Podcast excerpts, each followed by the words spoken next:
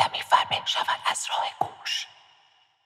تو قسمت قبل یعنی قسمت چهارم پادکست از تاریخچه و ریشه های موسیقی کوچه بازاری و کافه‌ای گفتیم و رسیدیم به این نقطه که از دل محیط موسیقی مطربی به تدریج موسیقی های کافه‌ای و کاباره‌ای تو ایران سرکلشون پیدا شد و گروه عمده ای از این موسیقی های کاباره‌ای رنگ و بوی عربی داشتن. و تقریبا از دهه سی تا سال 57 روز به روز این نوع موسیقی بیشتر و بیشتر پا گرفت و مشتری پیدا کرد و تو اوج مغازش پلم شد. و سال که انقلاب رخ داد عملا دیگه اون نوع موسیقی به یک بار از جریان افتاد. در واقع دیگه کاباره‌ای وجود نداشت که موسیقی کاباره‌ای هم معنی داشته باشه. حالا توی این قسمت همونطور که تو قسمت قبلم وعده داده بودیم متمرکز میشیم رو خود این موسیقی عربی طور می‌خوام ببینیم اون علاقه به موسیقی عربی از کجاها اومده بود بین این اهالی موسیقی. بعد ببینیم وقتی میگیم فلان ترانه حال و هوای عربی داره یا اصلا نه موسیقی عربی کاملا و فقط شعرش فارسیه ما ایرانیا با شنیدن چه چیزایی به اون موسیقی ها میگیم عربی؟ یعنی عربی بودن اون موسیقی ها تو چیه؟ چه ویژگیهایی دارن که به گوش ما ایرونیا عربی می اومدن یا میان؟ سوالای بعدی که می‌خوایم در موردشون صحبت کنیم هم میشن اینا. موضوعات ترانه های کوچه بازاری عربی چیا بودن؟ سرشناسای اون ژانر موسیقی کیا بودن؟ و خود اون افراد خودشون به طور کلی نظرشون در مورد اون سبک موسیقی چی بود؟ و نگاهشون به خودشون و موسیقیشون چطوری بود؟ نگاه موزیسین های سبک های دیگه تو ایران به اون موسیقی چطور بود؟ و دست آخر این که اون موسیقی عربی معاب امروز کجاست؟ آیا هنوز نفسی داره یا به کل به تاریخ پیوسته؟ برای شنیدن این قسمت لازمه که قسمت قبل رو شنیده باشین مطمئنا اصطلاحات و عبارتها و مطالبی لابلای صحبت و پیش میاد که توضیحشون تو قسمت قبله. بنابراین شنیدن قسمت قبل باعث میشه که بهتر و بیشتر همراه بشید با موضوعات این اپیزود.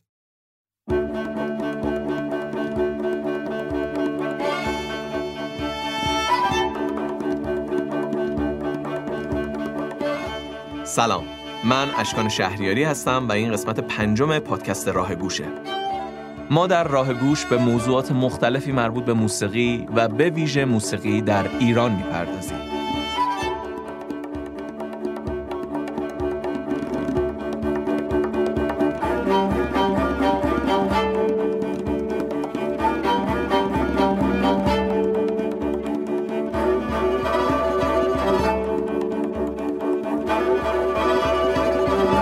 تحولاتی که گفتیم تصنیف تو دوره قاجار و پهلوی پشت سر گذاشت و در کنار اون پیدایش موسیقی مطربی از دوران صفویه به بعد و از همه بیشتر تو دوره پهلوی در واقع اتفاقی که افتاد این بود که موسیقی کلاسیک ایران که در قالب موسیقی دستگاهی در اومده بود یه استفاده های جدیدی خارج از روند کلاسیکش هم پیدا کرد. مثلا اینکه با بهرهمندی حد اقلی و ساده از محتوای موسیقی دستگاهی میشه موسیقیهایی تولید کرد که عموم مردم بتونن بفهمنش باش ارتباط برقرار کنن بخوننش اجراش کنن و حتی یه جاهایی بتونن این موسیقی رو بسازن خودشون. یه دریچه باز شد انگار که از دل اون انواع موسیقی های مردم پسند ایرانی که ریشه تو موسیقی دستگاهی داشتن سرکلشون پیدا شد. تو دوره پهلوی موسیقی مطربی و روحوزی یا تخت حوزی حضور پررنگی تو متن جامعه شهری ایران تو خونه مردم بازار جشنا مهمونیا تعطیلات و تفریحاتشون پیدا کرد. کافه هم که کم کم تو محیط های شهری بیشتر و بیشتر می شدن در کنار تأسیس رادیو تونستن بیشتر از قبل این موسیقی رو به گوش مردم برسونن. حالا این شرایط رو تصور کنیم و بریم سراغ موضوع اصلیمون یعنی موسیقی عربی و به وجود اومدن علاقمندی به اون نوع از موسیقی. اینکه چطور شد علاقه به موسیقی عربی روز به روز بیشتر شد و اصلا رسید به جایی که های کوچه بازاری ایران خودشون هم دست به کار شدن و موسیقی های عربی معاب ساختن و کار کردن. قطعا همچین چیزی بیدلیل نمی‌تونسته باشه و یه ریشه هایی داشته.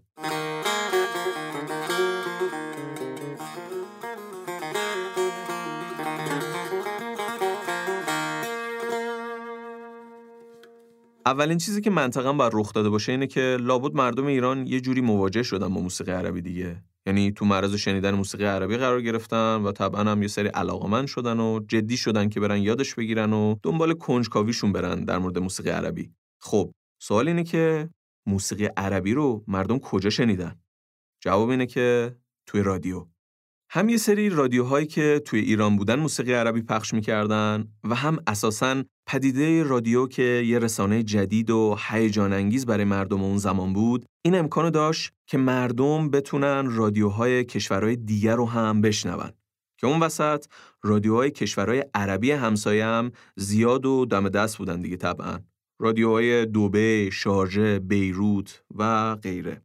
قهوه خونه ها و کافه ها و رستوران ها هم. اون اوایل اینکه رادیو یا دستگاه گرامافون داشته باشن یا option بود براشون و مشتری جذب می‌کرد. پس اونجا هم آدما رادیو میشنیدن.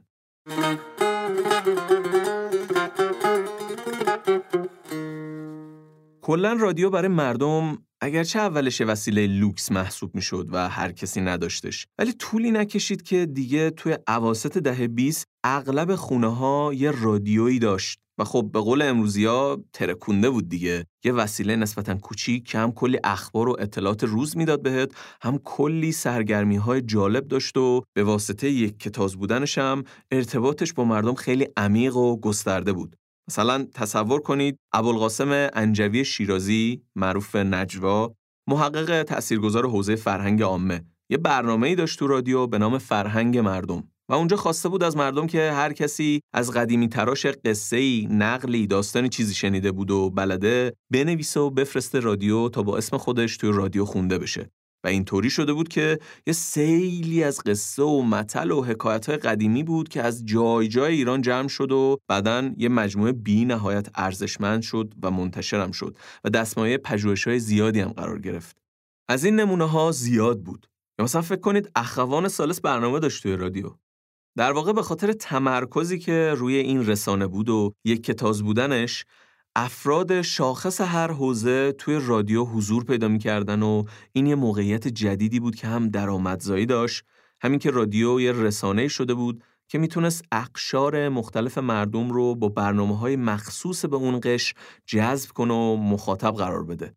توی موسیقی هم خب همین طور بود. مثلا ابوالحسن سبا، حسین تهرانی، لطف الله مجد، حسن کسایی، رضا ورزنده، روح الله خالقی و خیلی موزیسین مهم دیگه همه توی رادیو حضور داشتن و خلاصه اینکه حضور و نقش رادیو توی متن زندگی هر روزه مردم اصلا قابل مقایسه با امروز نبود.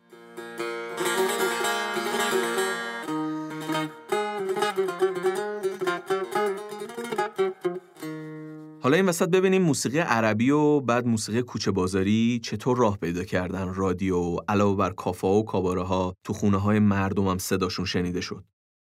اولین رادیو که سال 1319 تأسیس شد چون توی تهران هم اولش فقط قابل دریافت بود معروف شد به رادیو تهران. قاسم جبلی که توی قسمت قبلم گفتیم پیشگام بود توی پا گرفتن موسیقی عربی معاب از خواننده های رادیو تهران بود و از یه جایی به بعد تصمیم گرفت که کار خودش رو بکنه و اون مدلی که خودش دوست داره آواز بخونه. کلا جبلی از اینکه برنامه های موسیقی ایرانی توی رادیو اغلب تایمشون آواز بود و ترانه یا تصنیف خیلی کم بود توشون خوشش نمی اومد و به نظرش کسل کننده بود. اما مدیرای روز رادیو با این موضوع همینطور مدل عربی خوندن جبلی موافق نبودن و همکاری جبلی با رادیو تهران بالاخره قطع شد. اما اون دوره رادیوهای دیگه ای هم بعد از رادیو تهران تأسیس شده بودن کم کم. مثل رادیو ژاندارمری، رادیو نیرو هوایی یا رادیو شهربانی که اینا احتمالا برای اینکه بتونن مخاطبای بیشتری جذب کنن و رقابتی داشته باشن با رادیو تهران که خب مرکزیتی داشت و قدرت رسانه‌ای بیشتری داشت و از همه مهمتر بودجه بیشتری داشت موسیقی های کوچه بازاری هم پخش می‌کردن و در واقع رسانه های مهم و تأثیرگذاری شدن برای موسیقی کوچه بازاری. و مردم از طریق اونا موسیقی کافه‌ای و کاباره‌ای رو هم تونستن بیشتر بشنون. در واقع اینطوری شد که صدای جبلی و بعدها کم کم بقیه خواننده های اون موسیقی از رادیوها هم پخش شد. در مورد اینکه پای موسیقی عربی به موسیقی تو ایران باز شد، یه نکته رو هم بهتره در نظر بگیریم. در کنار همه این عواملی که گفتیم، خب باید اینو هم به حساب بیاریم که ایران خودش هم کلی عرب داشت و داره دیگه. یعنی خب خیلی چیز دوری نبود از ایران. جنوب ایران و خوزستان اغلب عربن و فرهنگ و هنر عرب هم طبعا بخش از پازل چند فرهنگی ایران دیگه. از یه طرف دیگه به واسطه ارتباط زیادی که بین ایران به ویژه عربای ایران و کشورهای عربی اطراف بود موسیقی های محبوب اون کشورها هم بین مردم کم و بیش شنیده می شدن. به خصوص طبعا توی جنوب ایران. بعد به واسطه موضوع نفت و توجهی که به خوزستان و سرمایه‌گذاری های بسیار کلانی که اونجا شد کم کم ارتباط پایتخت و خوزستان وجوه تازه تری هم پیدا کرد و ارتباط عربای ایران و کلا جنوبیا با تهران بیشتر هم شد. حالا یه چیز بامزه هم که در این باره میگن اینه که آبادان به خاطر پالشگاه عظیمش و اینکه قطب صنعت نفت کشور شده بود مردم شهر خیلی زودتر به سر امکانات مدرن دست پیدا کردن مثلا تلفن شهری خیلی زودتر از بقیه شهرها توی آبادان تو دسترس بود بعد آبادانیا وقتی میومدن تهران و اینا رو می‌گفتن به تهرونیا اونا هم باورشون نمی‌شد و می‌گفتن این آبادانیا خالی بندن. خلاصه ماجرای پشت این شوخی در مورد آبادانیای باحال ظاهرا قضیهش این بوده. برگردیم به موضوع توی اون شرایط و محیطی که گفتیم اون دوره بعضی از خواننده های عرب هم دوره اوج کارشون بوده و شهرت جهانی پیدا کرده بودن و رادیوها توی ایران از آثار اونا هم پخش می‌کردن. که معروفترینشون که بین ایرانی هم خیلی طرفدار پیدا کرده بود خواننده مصری ملقب به صدای مصر و همینطور ستاره شرق ام کلسوم بود. لما العين تشوف حبيبي تقول ولا تنساش رقيب لما العين تشوف حبيبي تقول ولا تنساش رقيب لما العين تشوف حبيبي تقول ولا تنساش رقيب بعيد يوصلك ولا قريب ويوم الوعد نشوفك فين ويوم الوعد نشوفك فين؟ قل لي وهلك فين إيش تقول بعين العين لي وهلك فين يا ليل إيش تقول العين العين إيش تقول العين العين؟ إيش تقول العين العين؟ پس یکی از کانالایی که مردم در معرض موسیقی عربی قرار گرفتن رادیوها بودن و همینطور شهرت جهانی که بعضی از موزیسینا و خواننده های عربی تو اون دوره پیدا کرده بودن. موضوع دیگه ای که کمک کرد به بیشتر شدن ارتباط دنیای موسیقی در ایران و موسیقی عربی و همینطور مطرح شدن بحثایی در مورد موسیقی عربی توی ایران ظهور مجدد سازهای اود و قانون در موسیقی ایران بود. هر دوی این سازها بر اساس کلی شواهد از جمله رساله ها و نگاره ها و سنگ ها و غیره ایرانی هن. البته این رو هم باید در نظر داشت که در موسیقی قدیم ایران تفکیکی که امروز هست در خصوص موسیقی ایران بعد از اسلام و موسیقی عربی مطرح نبود و در حقیقت اینا یه فرهنگ موسیقایی واحد بودن. در هر حال طبق شواهد متعددی اود و قانون جزو سازهای مهم و اصلی موسیقی ایران بودن در گذشته. مثلا تو رساله دورت و تاج به عنوان یکی از مهمترین رساله های موسیقی ایران که نوشته قطب الدین شیرازی تو قرن هشتم قمریه در مورد اود و قانون صحبت شده. یه قرن بعدش در تمام آثار عبدالقادر مراقی هم همینطور. حتی در نوشته های دوره های صفویه و قاجار هم اسم هر دو اینا اومده ولی پژوهش‌ها نشون داده که از حدود قرن نهم دهم رفته رفته این سازا حضورشون و حیاتشون تو موسیقی ایران کمتر و کمتر میشه و تو دوره قاجار دیگه کاملا منسوخ میشن و سازهای دیگه‌ای مثل تار و ستار و سنتور رایج میشن توی موسیقی ایران. اما از دوره پهلوی کم کم مجددا این دوتا ساز وارد عرصه موسیقی توی ایران معاصر میشن. قانون اود به خاطر غیبت چند قرنیشون در آغاز ورود دوبارهشون و تا سالها بعد این تصور غالب در موردشون بود که خب سازای عربی هن در اصل دیگه. مستنداتی هم که گفتیم این رو نشون نمیدن و در ایرانی بودنشون تردیدی نیست. ولی ورود دوباره اود و قانون به موسیقی ایرانی نکته مهم و جالب توجهی هم داره که نشون میده اتفاقا ورود مجدد این دوتا ساز با موسیقی های کوچه بازاری عربی معاب نبود و این اهالی موسیقی کلاسیک موسیقی ایران بودن که تلاش کردن دوباره اود و قانون رو احیا کنن. حالا چرا و با چه اهدافی و اینکه بالاخره چی شد نتیجه بشنویم از زبان خانم فریده رضایی تحصیل کرده موسیقی و از نوازنده ها و معلمین با سابقه قانون در ایران در شیراز اواخر دوره قاجار و پهلوی اول یک تاجر کلیمی به نام رحیم بوده که نوازندگی ساز تار رو به همون شیوه قاجاری خیلی خوب می‌دونسته و با نوازندگی کمانچه هم گویا آشنایی داشته.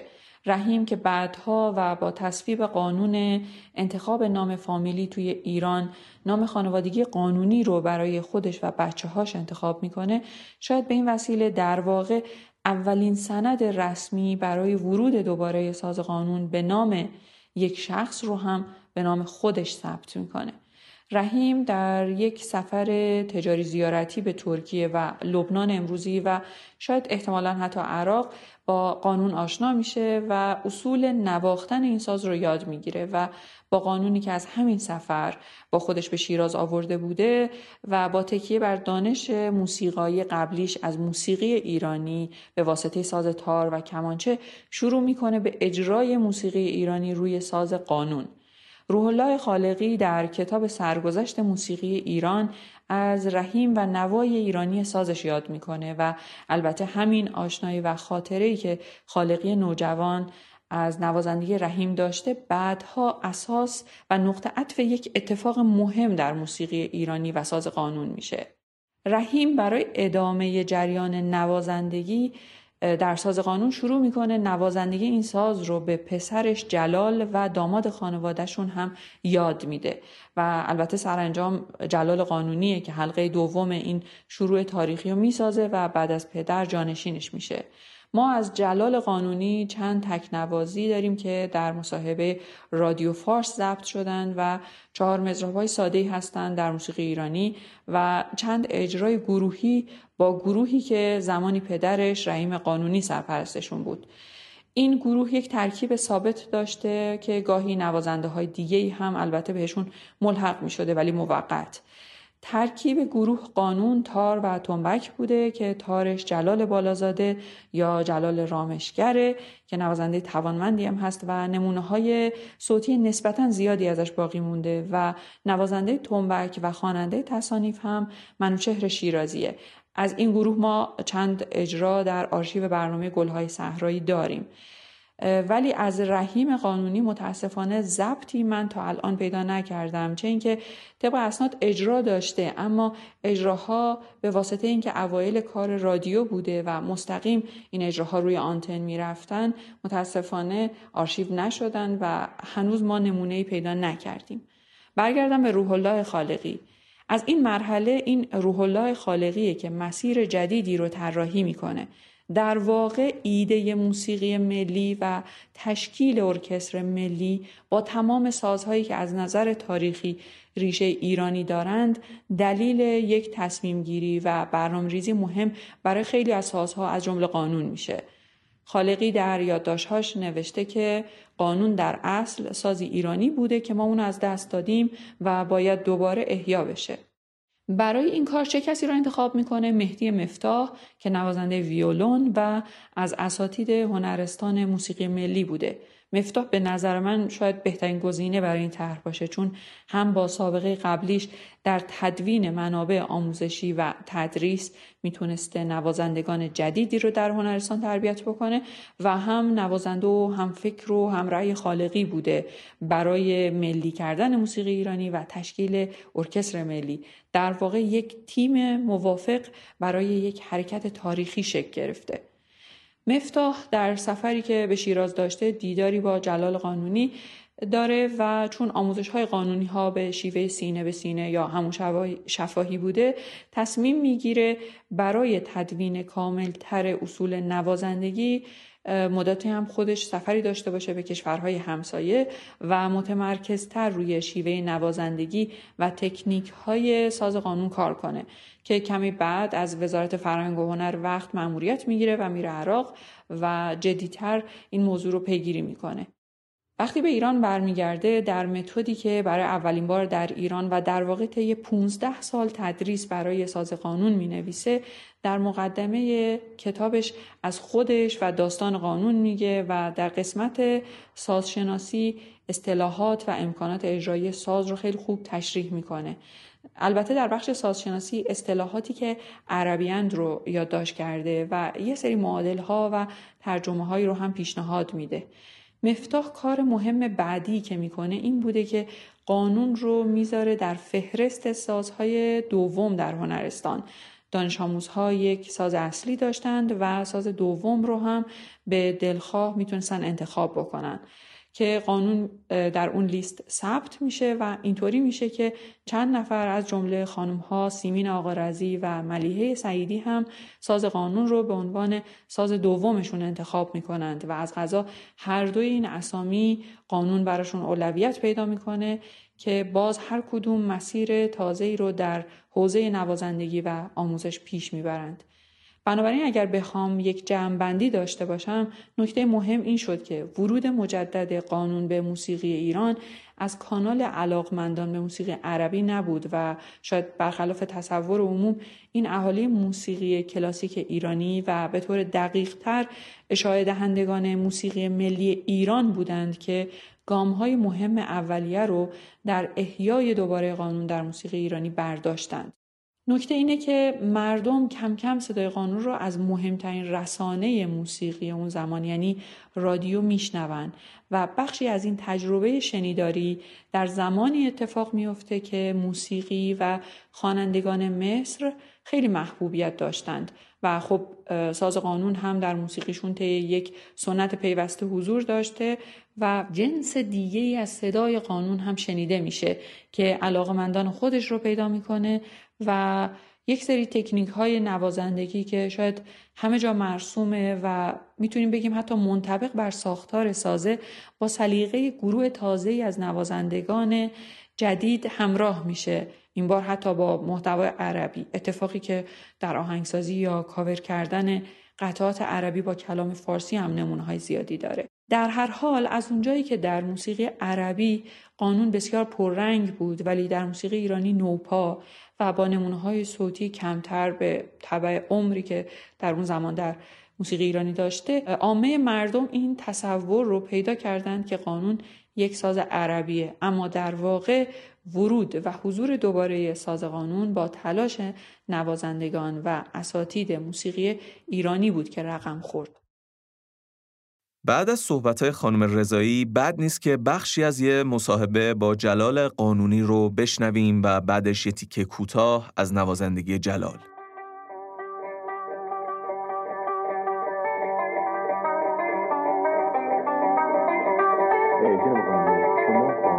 کجا شناختیم با قانون از کجا آشنا شدیم بنده شاگرد پدرم هستم بله. رحیم قانون معروم رحیم قانون اگر اسمن فهمیده باشید پدر بنده در هشتاد سال قبل رفته بود در شام.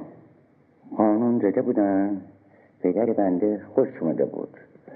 این مشق کرده بود. از اون وقت البته حربیه مشق کرده بود. اون وقت خودش نوتش آورده بود به ایرانی. چون که یه قدری ساز تار می‌زده.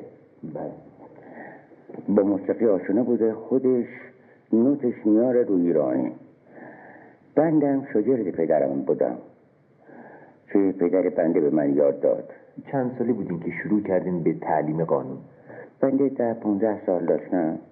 همینجور شروع کرد به من یاد داد و یه مدت دیگه خودم زدم.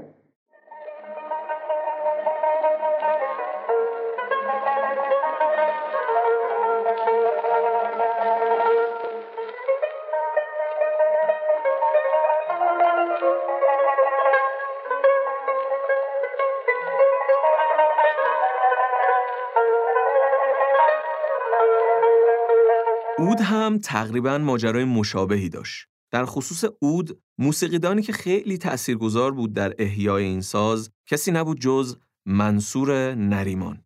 نریمان هم باز از فعالین موسیقی کلاسیک ایران بود. علاقمند به اود شد و اتفاقا علاقش متأثر از رادیوهای کشورهای همسایه هم بود. نریمان اول خودش بدون استاد شروع می‌کنه تجربی اود زدن و اونطوری که در خاطراتش میگه بعدا یه نامه ای هم می‌نویسه به عبدالوهاب خواننده و اود نواز مصری و در مورد تکنیکای این ساز و کوک اود یه سری سوالایی می‌پرسه و پاسخهایی که می‌رسه دستش نشون میده که نریمان اغلب کارهایی که خودش با آزمون و خطا روی اود انجام داده بود درست بوده و حتی کوکاش. کم کم خلاصه اود وارد ارکسترای موسیقی کلاسیک ایرانی میشه و نوازندهاش به تدریج بیشترم میشن. داستان اود و قانون توی موسیقی دوره معاصر ایران خیلی مفصله و هواشی و جزئیات فراوونی داره تا امروز. کلی چالش از سر گذروندن و همچنان هم درگیر چالش های مختلفی هستن. اینجا مجبوریم این موضوع رو خاتمه بدیم و بذاریمش برای فرصت های بعد.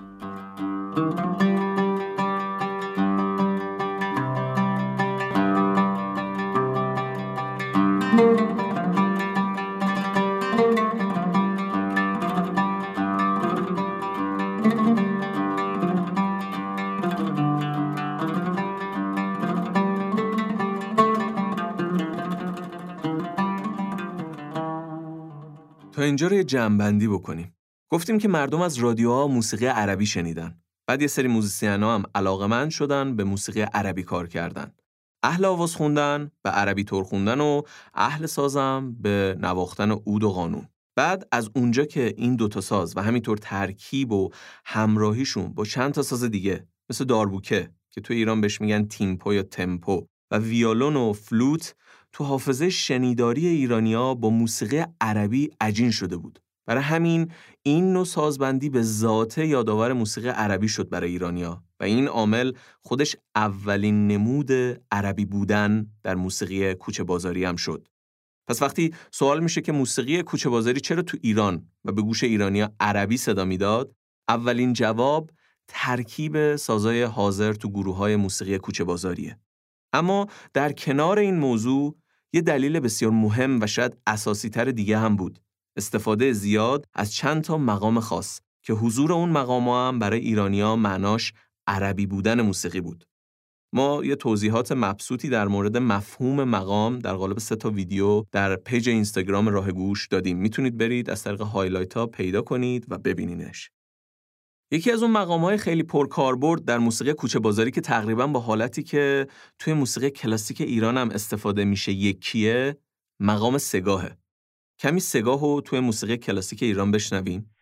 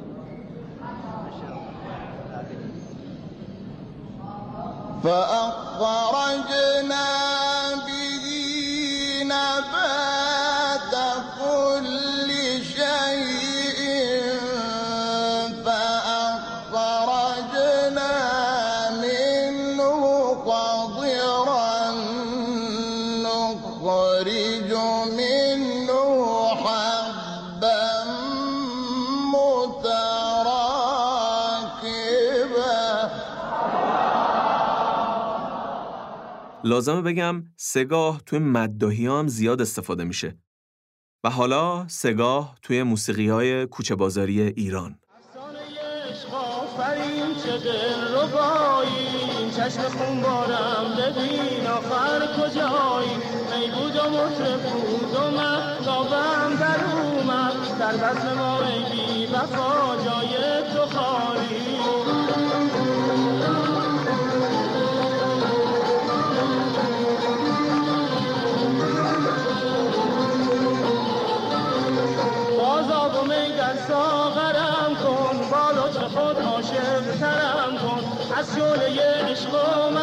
محبت آتش بزن خاکسترم کن.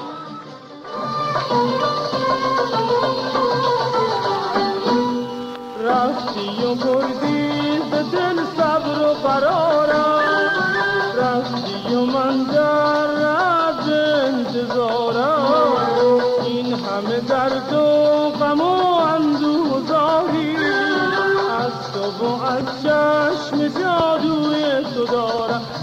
تنهایی نشستم تو به می را شکستم. درد جان کاش کشیدم روی چون مات ندیدم. آه از آن عهد و وفا باید این درد و بلا از غمت مانده مرا. علاوه بر این سگاه خالصی که نمونه های ازش رو شنیدیم یه نوعی از سگاه که یه جاهایی توی موسیقی مثل مقام همایون یا شوشتری صدا میده توی موسیقی عربی وجود داره. البته از نگاه یه موزیسین عرب قضیه خیلی سرراسته. اینطوری اون موزیسین می‌بینه که من دارم مقام سه گاه می‌زنم بعد میرم یه مقام دیگه می‌زنم. ولی از نگاه یه موزیسین دستگاهی ایرانی اینطوریه که من دارم اول مقام سه گاه رو می‌زنم و بعد میرم سراغ مهمترین مقام بعدی که میشه مخالف. اما این مخالفه با یه ربع پرده اختلاف در واقع داره زده میشه توی موسیقی عربی که بیشتر شبیه همایون یا شوشتری صدا میده. توی پرانتز بگم که احیانا اگه می‌خوایم با مفهوم دستگاه بیشتر آشناشین برید قسمت سوم رو گوش کنید. اتفاقا اونجا ما روی دستگاه سگاه این مدل رو توضیح دادیم. خب حالا بریم یه نمونه از این سگاه عربی که گفتیم بشنویم. جميل الورد الورد جميل. وله أوراق علينا دليل من و اینم یه نمونه همون ترکیب مقامایی که گفتیم توی موسیقی کوچه بازاری.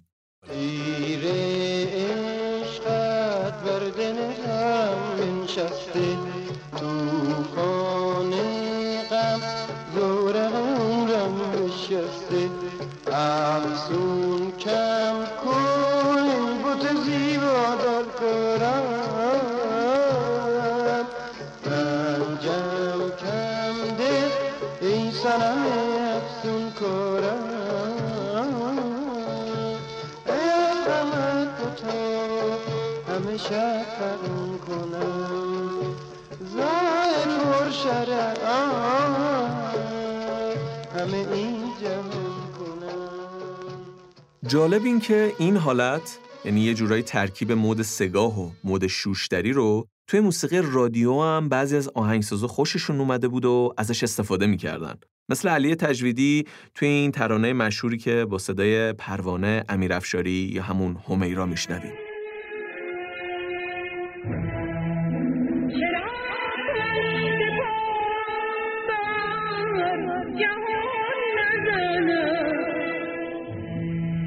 به دست خدا تش به جان نزنم بگو همین بی پناهی خود چرا شعله بر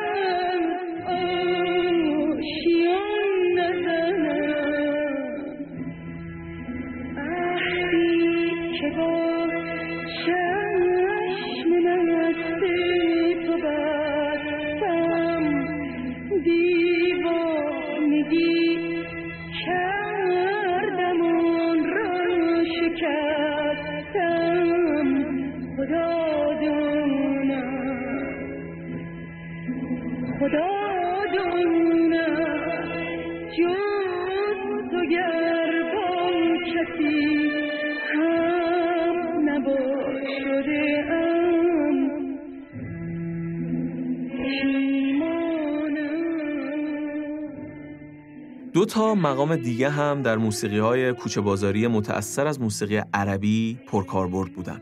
اصلا شاید موضوع سگاه حتی به اندازه این دوتا مقامی که می‌خوایم صحبتشون رو بکنیم مهم نباشه و در واقع اصل قضیه اینجاست. چون گفتیم دیگه سگا بالاخره توی موسیقی ایران هم پرکاربرد بود و مردم همش میشنیدنش. اما این دوتا مقام در سمع و نظر ایرانیا کاملا دیگه عربی بودن.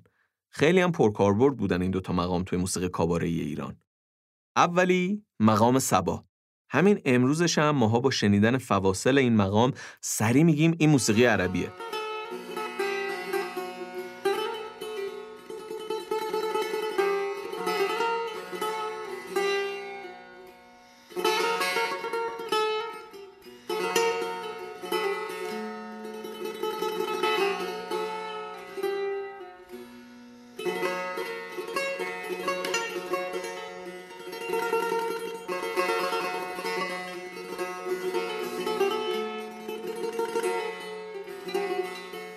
ولی جالبه که دقیقا مشابه ماجرای غیبت و ظهور مجدد اود و قانون که گفتیم مقام سبا هم توی موسیقی قدیم ایران وجود داشته و ایرانی اصلا در واقع.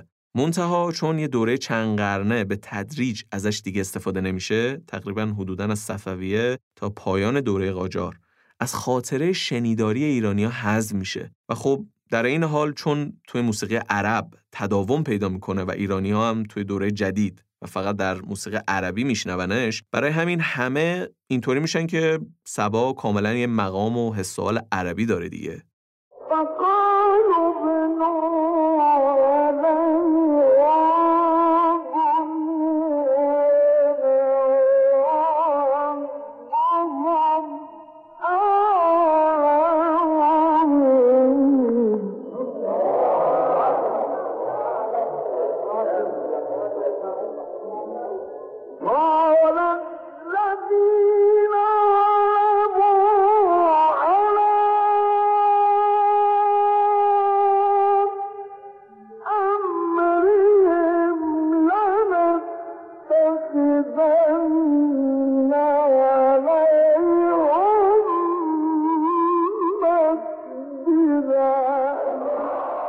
گفتیم این مقام توی موسیقی قدیم ایران بود و کاملا مرسوم و رایجم بوده. خوبه که یه نمونه بشنویم از موسیقی قدیم ایران. این قطعه که میشنویمش آهنگسازش ایرانی بوده ولی خب ناشناسه. توی دربار عثمانی ثبت شد و حدوداً همزمان با دوره صفوی. این قطعه در مجموعه اجرا شده با عنوان عجملر. به ترکی عجملر یعنی عجمها. عجم هم که یعنی ایرانیا. یعنی قطعاتی که ایرانیا ساختن. اسم قطعه هست پیشرو سقیل کبیر. آرش محافظ که کار پژوهشی این مجموعه رو انجام داده و یه سری از قطعات رو انتخاب و با گروه اجرا کرده توی توضیح این قطعه می نویسه وقار و در این حال ظرافت آهنگسازی این قطعه در مقام سبا به خوبی نشون میده که این مقام برخلاف برخی تصورات رایج در ایران تا چه حد با روح و معلفه های موسیقی کلاسیک ایران الفت داره.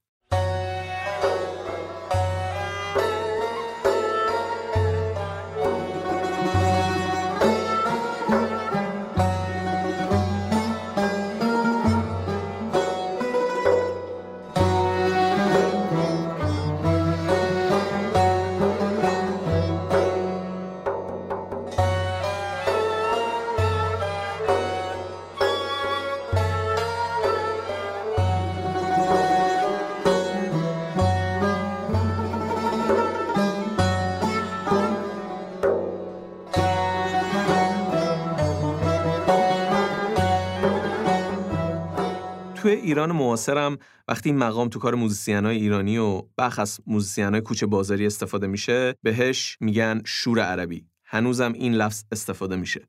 چون نغمه های شروع مقام صبا منطبق روی پرده های شور. ولی خب ادامش یه راه دیگه ای میره. این چند نغمه شروع شور.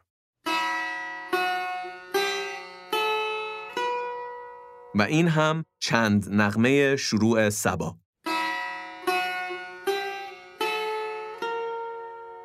همونطور که گفتم ادامه مسیر مقام در سبا و شور متفاوتن و هر کدوم راه دیگه ای میرن. بنابراین شور عربی اسم و عنوان دقیق و چندان درستی نیست و به قول معروف باگ زیاد داره که حالا بیشتر از این دیگه وارد نمیشیم ولی در هر حال امروزه تشخیص این مقام برای ایرانیا چندان سخت نیست و از بس هم که توی موسیقی های کوچه بازاری و نوحه ها و حتی موزیک پاپ ازش استفاده شده دیگه گوشمون عادت کرده بهش. ولی در این حال عموما هنوز معنای عربی داره برامون. می‌گفتی توی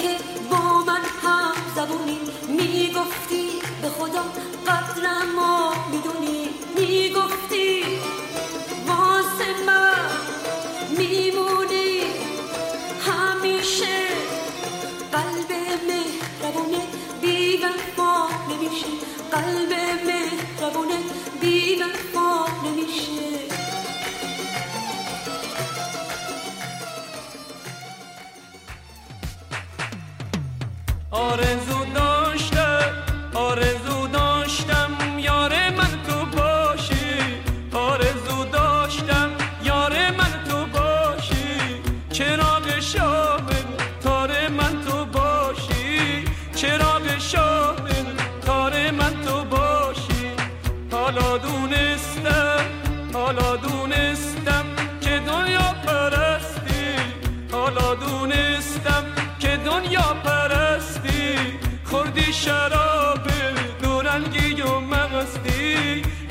shadow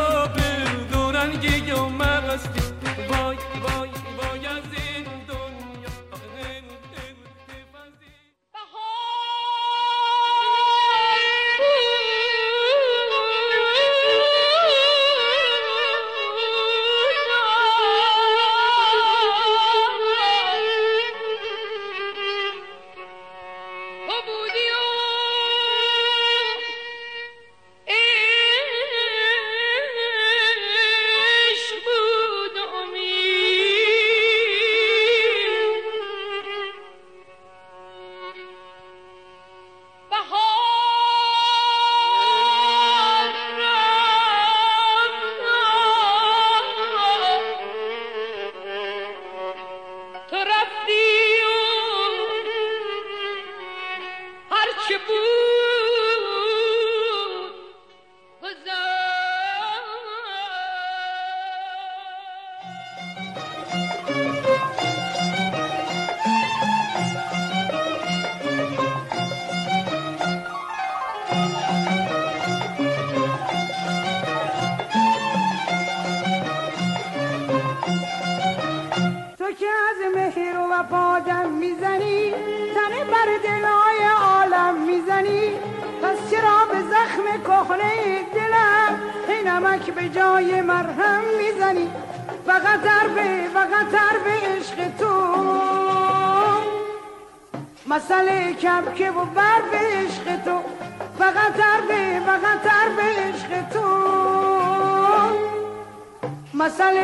کبکه و بر به عشق تو.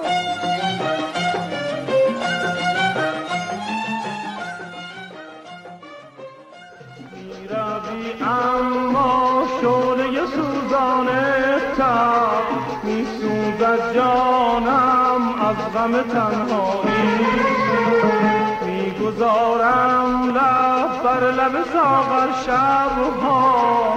با یاد که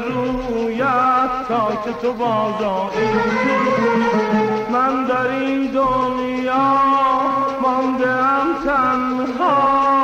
قلبی پرخون دارم در دل صحرا.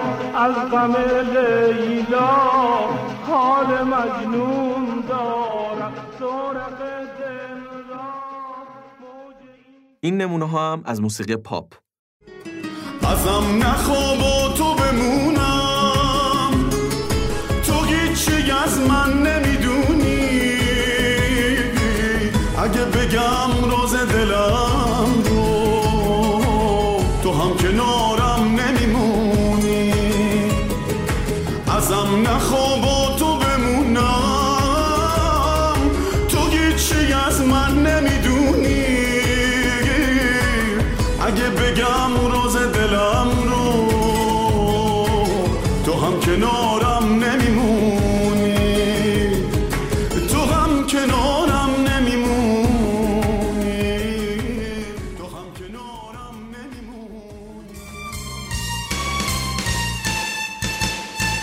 نمی‌خواستم خورشیدو ازت بگیرم.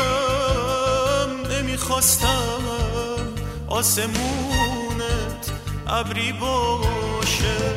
نمی‌خواستم که چه شد آرونی و سرد. سهم تو گریه باشه. بی صبری باشه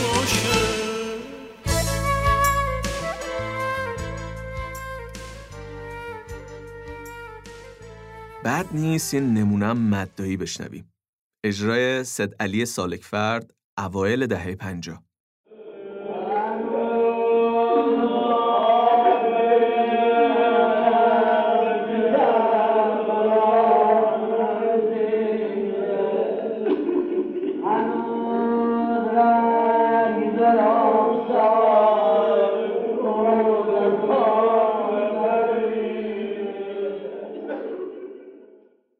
دومین مقام خیلی پرکاربرد و مهم که از مقاماییه که توی موسیقی عرب وجود داره و توی موسیقی کوچه بازاری هم زیاد استفاده شده ازش مقام راسته.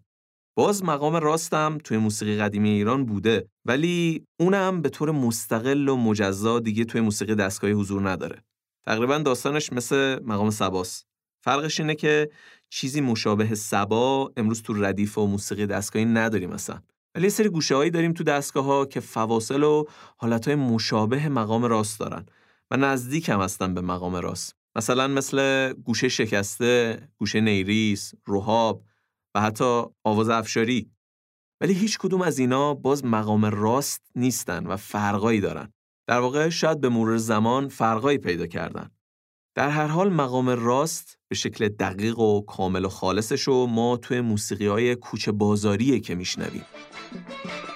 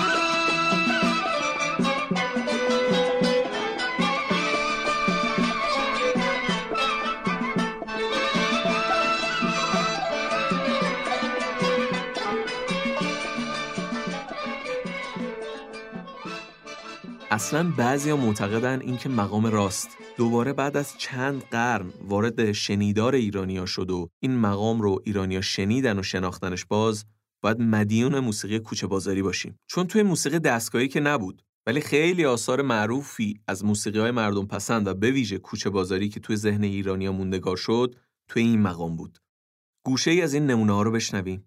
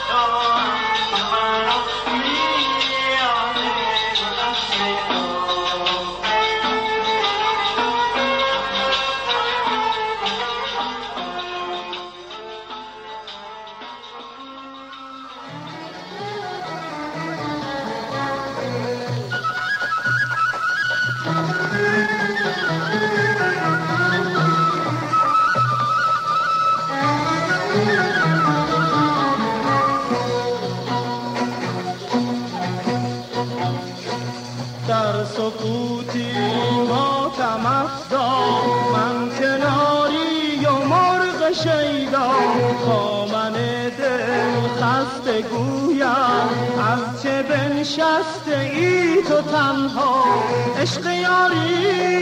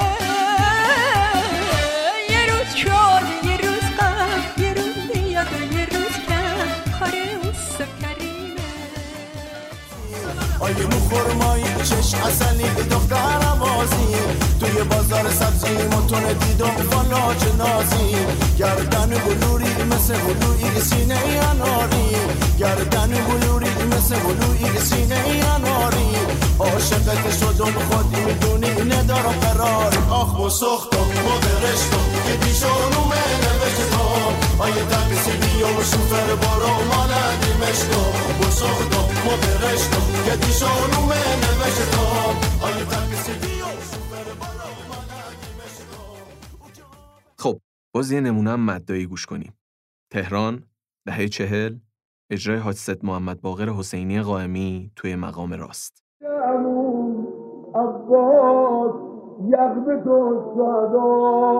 همه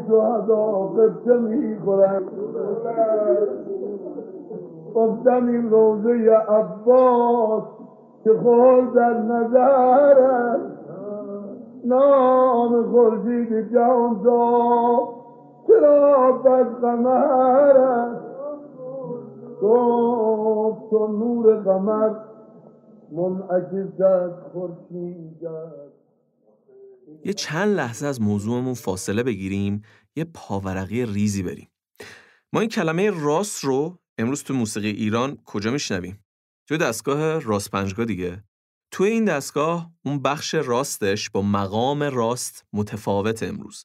نظرهای مطرح شده که توی گذشته این راست همون مقام راست بوده و یواش یواش تعدیل شده و به شکل امروزیش در اومده توی دستگاه راست پنجگاه خب یه نکته که وجود داره اینه که راست قدیم و راست در راست پنجگاه در واقع دو نوتشون با هم متفاوته. بعضی معتقدن که در واقع مرحله میانی وجود داشته که هر دوی این مدل ها به صورت نوت متغیر اجرا می شدن. اما به مرور زمان راست قدیم به فراموشی سپرده میشه و حالت جدید از غذا فواصلش شبیه ماهور میشه و این مدل تثبیت میشه. حالا از این هواشی جزئیات که بگذریم در هر حال مقام راست خیلی مهم موضوعش و همینطور که گفتیم خیلی فضاهای مشتق از اون امروزه توی موسیقی دستگاهی هست در اهمیت مقام راست حرف آخر این که نظریه مطرح شده که مقام راست رو مادر مقام های ایرانی عنوان کرده حالا البته اینکه مقام ها مادری داشتن یا نه یا اصلا دنبال مادر مقام گشتن چه نکاتی داره درست اصلا یا غلط بماند ولی هدف بیان اهمیت این مقام بود.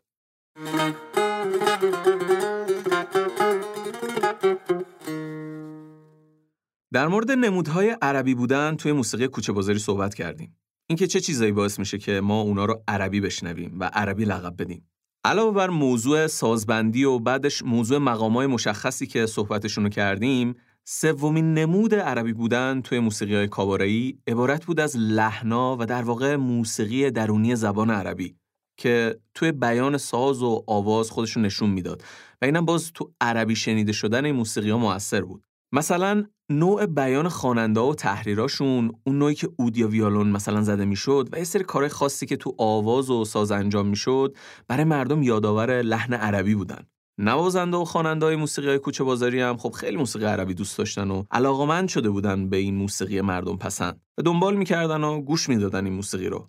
پس طبیعیه که توی کار خودشون و ذهن موسیقایشون هم اون لحجه و حالت ها میومد و خودشون نشون می‌داد. حالا هم به طور ناخودآگاه این تو گوششون بود هم به صورت خداگاه می‌خواستن از موسیقین های عربی تقلید کنن.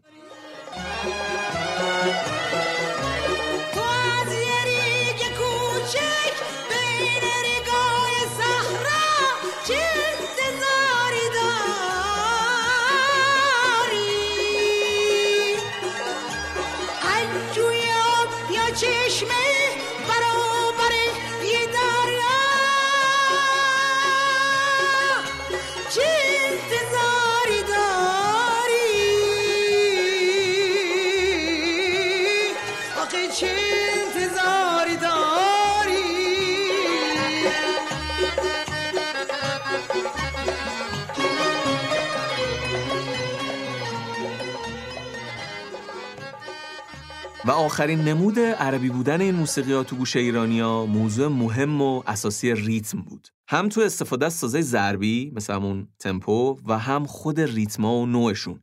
مثلا یه نوع ریتم خاصی خیلی برجسته و پرکاربرد بود توی موسیقی های مردم پسند عربی و همینطور توی موسیقی کوچه بازاری ایران که هنوزم برای ماها یادآور موسیقی عربیه. ددم ددیم دم ددم ددیم دم یا تو حالت تونترش ددم ددیم دم ددم ددیم دم ددم ددیم دم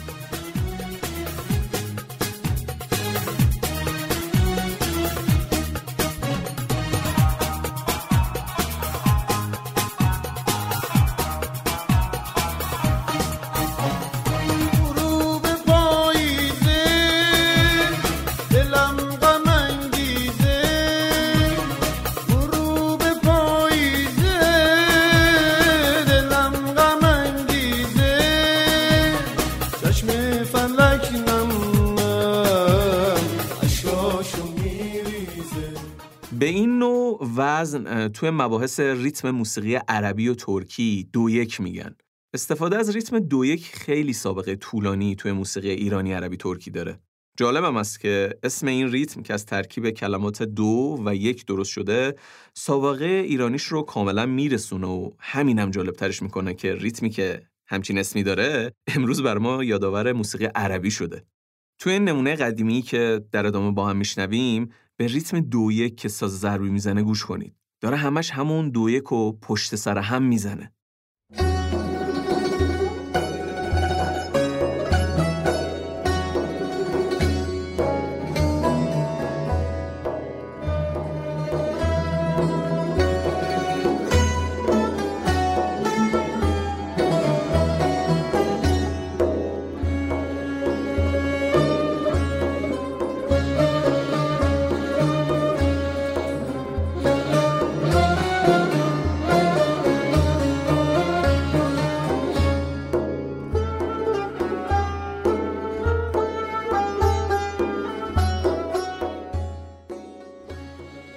اسم این قطعه که بخشش رو شنیدیم شکوفزار بود. پیشرو دو یک ساخته موسیقیدان ایرانی به نام حسن جان. باز مقارنه با دوره صفوی و توی مجموعه عجملر اومده. توی این قطعه که شنیدیم تعقیب اون الگوی ددم ددیم دم ددم ددیم دم نسبتا ساده بود ولی تو موسیقی قدیم ایران آهنگسازا معمولا می اومدن و یه خلاقیتایی به کار می بردن. مثلا یه جایش حذف می‌کردن. یا تأکیدایی وسط دو یک میذاشتن یا یه کارهای دیگه می‌کردن و شکل سادش کمتر استفاده می‌شد تو کار آهنگسازی درجه یک. ولی تو موسیقی مردم پسند ساده ترین شکل ریتم دو یک استفاده میشه و همون شکل سادش هم هست که به گوش ماها عربی شده و رقصه های عربی و بلی دنسینگ و اون لرزوندن و اینا رو برامون تداعی می‌کنه. مثلا به ریتم دو یک توی این ترانه با صدای جهانگیر کاشانی گوش کنید.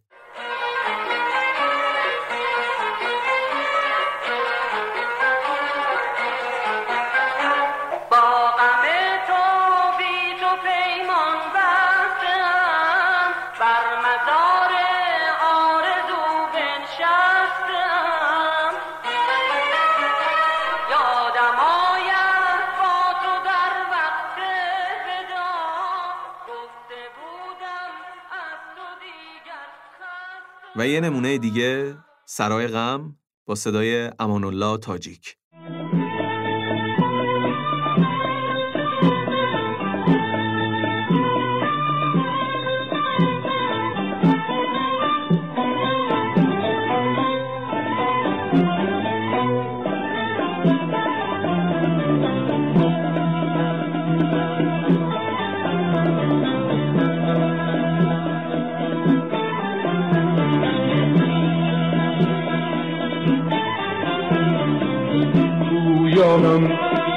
دلدارم خون شکستت دل حزینم که در کمینم نشسته غم. گویارم بیمارم. من ندانم چرا دلم را به سنگ خارا شکسته غم. سرشک سوزانم. پس این ریتم هم یکی دیگه از نمودهای عربی بودن تو موسیقی کوچه بازاری بود. حالا برسیم به اینکه اشاق موسیقی عربی کیا بودن و چه ها کردن توی موسیقی ایران.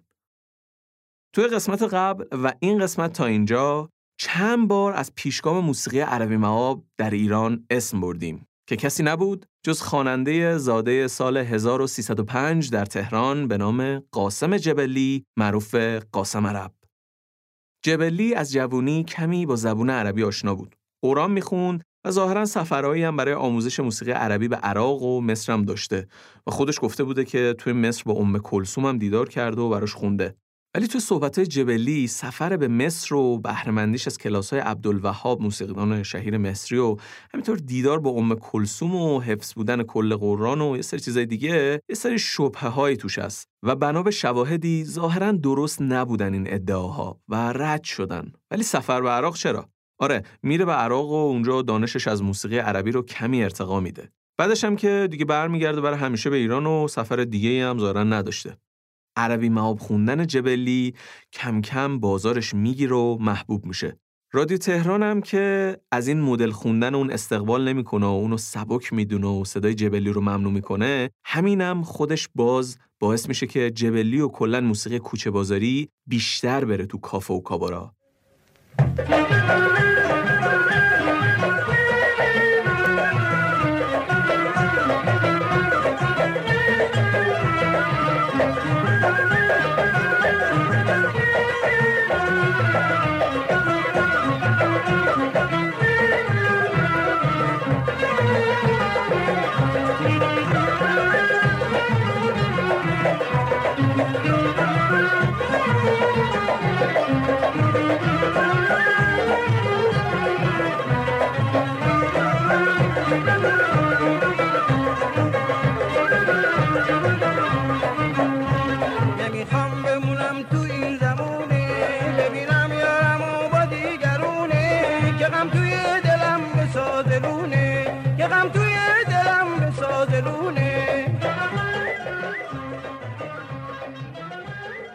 از کاباره هایی که خیلی معروف میشن اون دورو و کارشون حسابی می‌گیره و پر مخاطب بودن میشه از اینا اسم برد.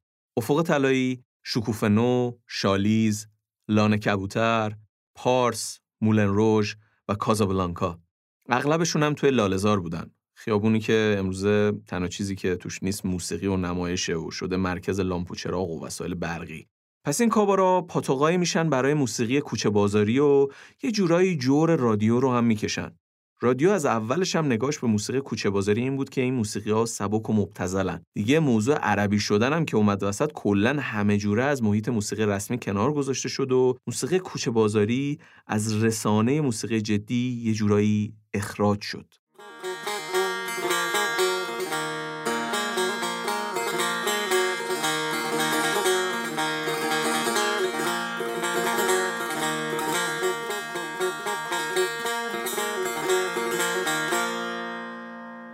درسته که گفته میشه قاسم جبلی پیشگام بوده توی عربسک ایرانی ولی این موضوع مثل همه موضوعات اجتماعی دیگه نمی‌تونسته قائم به یه نفر و یه شخص باشه. همیشه وقتی زمینه هایی توی جامعه برای ظهور یه پدیده به وجود میاد به هر حال اولین نموداش به نام یه سری افراد ثبت میشن حالا یا اولین ها یا مهمترین ها یا معروفترین آدم ها بذارین مثلا خیامو مثال بزنیم. خیام معروفه که یه شاعر، موسیقیدان، ریاضیدان و منجم قرن پنجم ایرانی بوده. امروزه جهانبینی خاصی رو ما به خیام نسبت میدیم و خیام رو با اون جهانبینی می‌شناسیم و اون نگاه به زندگی و مرگ رو هم با خیام می‌شناسیم. اصلا میگیم تفکر خیامی که همه کم و بیش آشنا هستن باش و به گوششون خورده. ولی اینطور نبوده و نمی‌تونسته باشه که تو دوره خیام یا نفر خودش یه مرتبه بی هیچ زمینه اجتماعی مبتدا به ساکن رسیده باشه به یه جهانبینی متفاوت از تمام جامعه.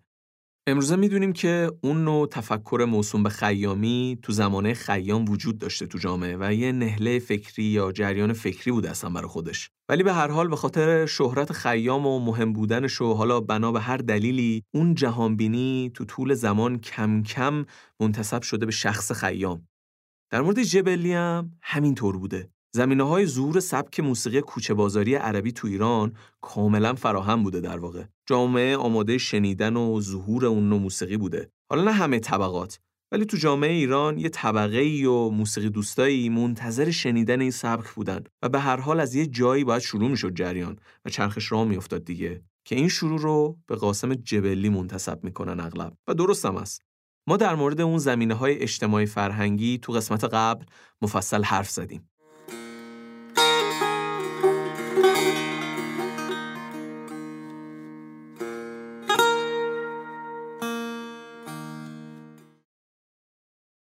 اوج فعالیت و محبوبیت جبلی خورد به انقلاب 57 و مثل خیلی از خواننده های دیگه نتونست به فعالیتش ادامه بده. قاسم حتی تو سالهای دهه 70 تلاشایی کرد که بتونه دوباره مجوز فعالیت بگیره اما نتیجه نداد.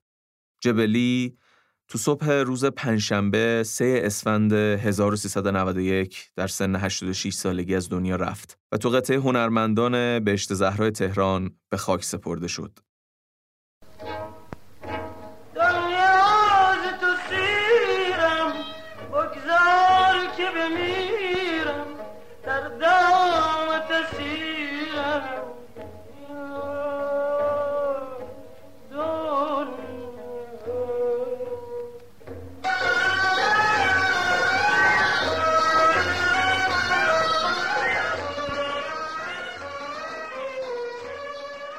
اوایل کار جبلی و همینطور بقیه خواننده و آهنگسازای موسیقی کوچه بازاری بیشتر ترانه های مردم پسند عربی رو کپی و تقلید حالا به قول امروزی ها کاور می‌کردن. یعنی مثلا اون آهنگر رو برمی داشتن شعرش رو فارسی می‌کردن.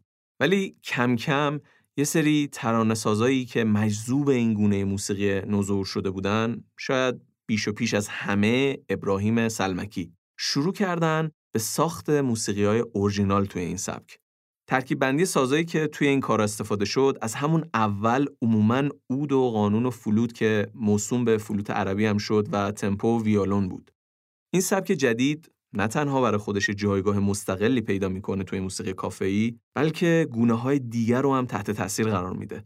مثلا خیلی از ترانه های فکاهی خواننده های کافه زن از عناصر این موسیقی های عربی طور جدید و همینطور از گروه سازای عربی هم استفاده می‌کنن تو کارشون. صحبت خواننده های زن شد همینجا به چند تا نکته مهم در خصوص این قضیه اشاره کنیم بد نیست. و اونم این که همیشه چهره های مهم این نو موسیقی عربی تو ایران مرد بودن و شاید بشه گفت کمتر از ده درصدشون زن بودن. مثلا خواننده های مثل آفت، محفش، آزیتا، نیلوفر، پونه، شهین، گیتا، پریوش و چند تای دیگه. ولی نزدیک به 50 نفر خواننده مرد میشه اسم برد تو این سبک.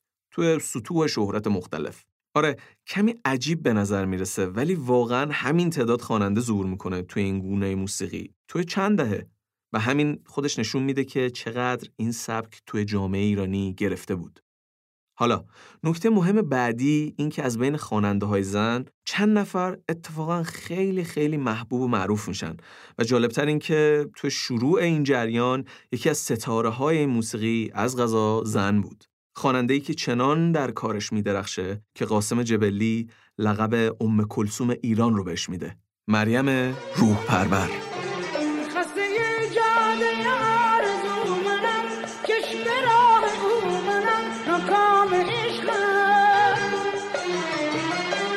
تا که پیش دل شرمندگی که غمش تو زندگی در دام عشقم دیگه حوصله تا که ز دنیا گله تا که بین خوشبختی و من فاصله تا که دیگه حوصله تا که ز دنیا گله تا که بین خوشبختی و من فاصله تا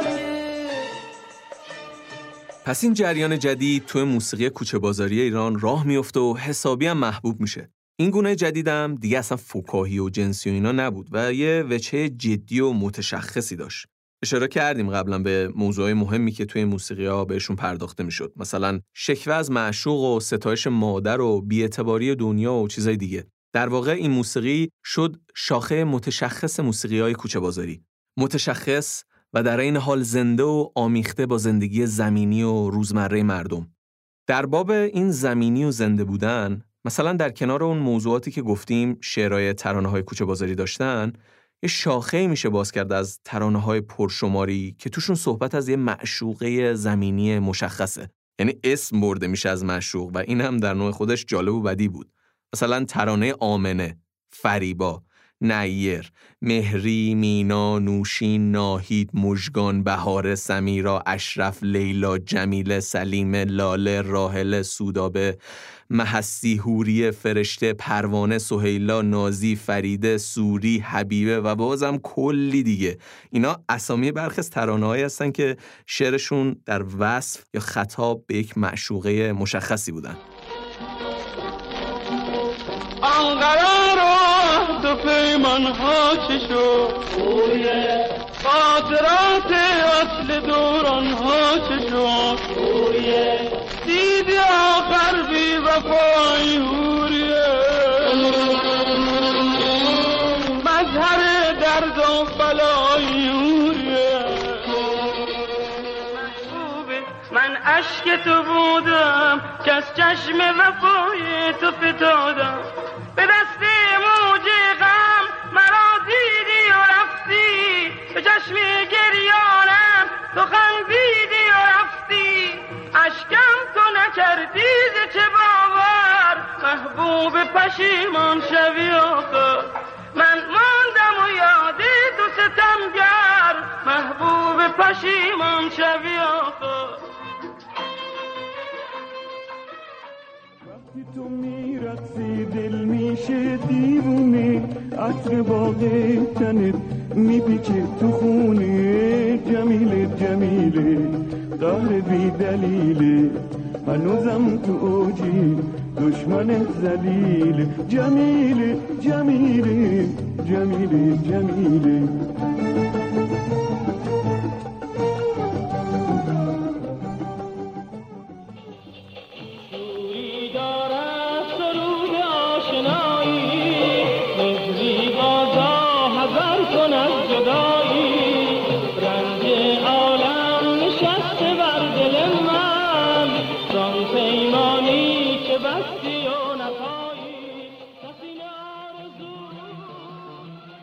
اسامی رکوردم با اسم لیلاس و حدودا ده مورد لیلا داریم تو موسیقی کوچه بازاری. تا بحث موضوع ترانه های کوچه بازاری عربی است چند نمونه هم بشنویم از مادرها در این موسیقی.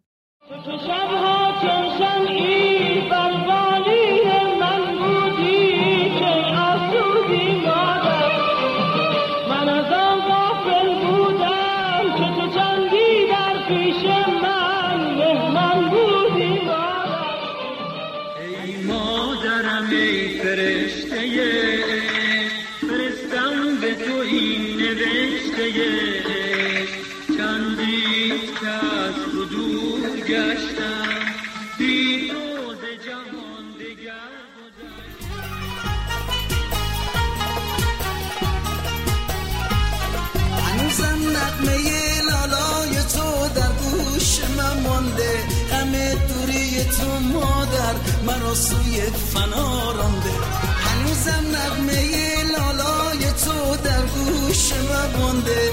همه دوری تو مادر مرا سوی فنا رانده کجایی مادر خوبم؟ کجایی از اسامی پرشمار فعالین شاخه‌های مختلف این حوزه هم از نوازنده و آهنگساز و ترانه سرا و خواننده ها تا اینجا یه تعدادی رو اسم بردیم.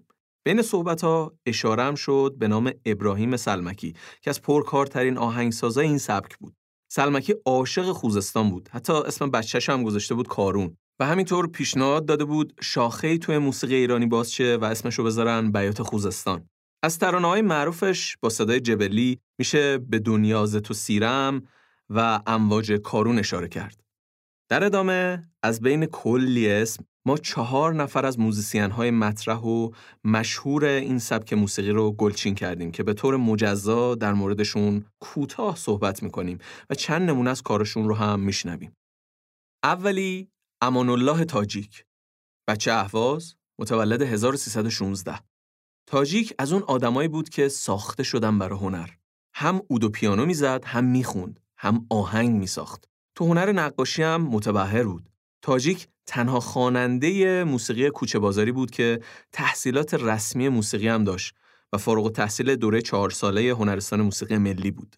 تاجیک متاسفانه عمر طولانی نداشت و در پنجاه سالگی یعنی سال 66 در سکوت خبری از دنیا رفت. چه کنن با دل بی سر و چه کنن چه کنن من در کوی محبت. شده ام آبر سرگردان. شده ام سیر از دنیا دنیا دنیا.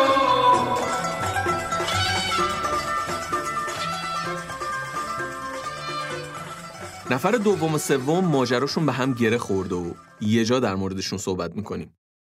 نفر دوم خواننده افسانه‌ای عربسک پاپیولر ایرانی داوود مقامیه. اسم شناسنامه ایش غلامرضا مقامی پور بود که به دلیل صدای قدرتمندش لقب داوود بهش داده میشه. بچه ناف تهرون، بچه پایین شهر، متولد 1317. یه سال بعد از تاجیک ولی طول عمر حتی کوتاهتر از تاجیک. مقامی بر سر ابتلا به سرطان مغز در 34 سالگی از دنیا میره. یعنی اسفند ماه سال 1350. شب که به غم دیوانه شدم آواره هر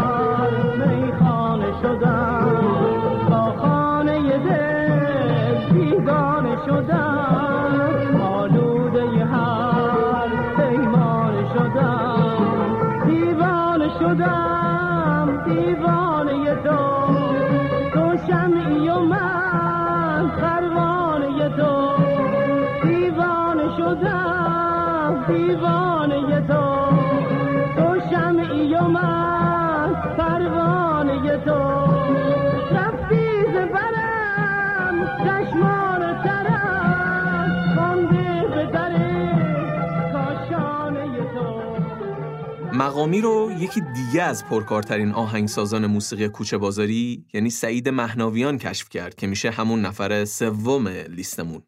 مهناویان متولد 1319 توی تهران بود. خوشبختانه هنوزم عمرش باقی و کتابی در خصوص زندگی و فعالیتاش هم نوشته شده که در دست انتشاره. مهناویان تو خاطراتش میگه دوستی داشتم که می‌خواست ازدواج کنه و از ما خواست با گروهمون بریم عروسیش موسیقی اجرا کنیم. اون شب یکی از بستگان دوماد به مهناویان میگه من دوستی دارم که با من تو کشتارگاه همکار و صدای خوبی داره. میشه خواهش کنم بگید بیاد بخونه؟ مهناویانم میگه من خدامه. اسمش چیه؟ گفتن داوود. داوود مقامی. بعد مجری اعلام برنامه می‌کنه و میگه به افتخار آقای داوود مقامی دست بزنید که از دوستان دایی داماد هستن. تا بیاد بخونه که با تشویق مردم مهناویان می‌بینه که از ته حیات جوون رشید که هیکل زیبایی هم داشت اومد جلو. مهناویان میگه داوود بعد از چند وقت مجله بهم نشون داد دیدم قهرمان پرورشندام کشورم شده بوده. مهناویان میگه وقتی اولین بار داوودو دیدم گفتم چطور همچین هیکلی می‌خواد بخونه؟ خلاصه اون شب عروسی مهناویان به داوود میگه چی بلدی بخونی؟ مقامی هم میگه هرچی شما بگی. که مهناویان هم ترانه آتش جان از علی نظری یکی از خواننده‌های همین سبک رو بهش پیشنهاد میده. وقتی داوود این ترانه رو اجرا می‌کنه مردم بعدش چند بار دیگه هم درخواست میدن که دوباره داوود اون ترانه رو بخونه. بعد از اون مجلس داوود به سعید مهناویان میگه من چجوری می‌تونم شما رو پیدا کنم؟ و خلاصه اینجا شروع کار جدی داوود مقامی میشه. سعید مهناویان برای شروع دو ترانه به نامهای فریبا و قلب محسون رو برای داوود مقامی که حدوداً اون موقع 23 سالش بوده می‌سازه. بعد از چند وقت که ترانه های فریبا و قلب محسون تو استودیو ضبط میشن داوود مقامی این دوتا ترانه رو به یکی از کمپانی‌های صفحه پرکنی میده و وقتی صفحه وارد بازار میشن ترانه فریبا رکورد فروش صفحه تو ایران تا اون زمان رو میشکنه. و بعد از اون اغلب کمپانیا به سعید مهناویان می‌گفتن شما با خوانندت بیا برای ما کار ضبط کن. فریبا فریبا.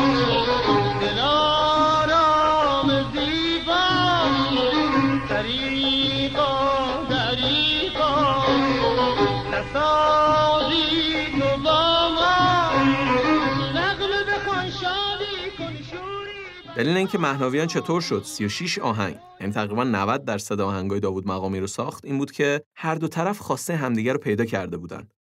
مهناویان دوستش ملودیایی که میساخت خیلی مانور داشته باشن و به اصطلاح پیچیده باشن و دنبال خواننده‌ای میگشت که توان اجرای این ترانه ها رو داشته باشه. داوود مقامی هم از کسایی بود که این قدرت رو تو صداش داشت و این همکاری ادامه دار شد.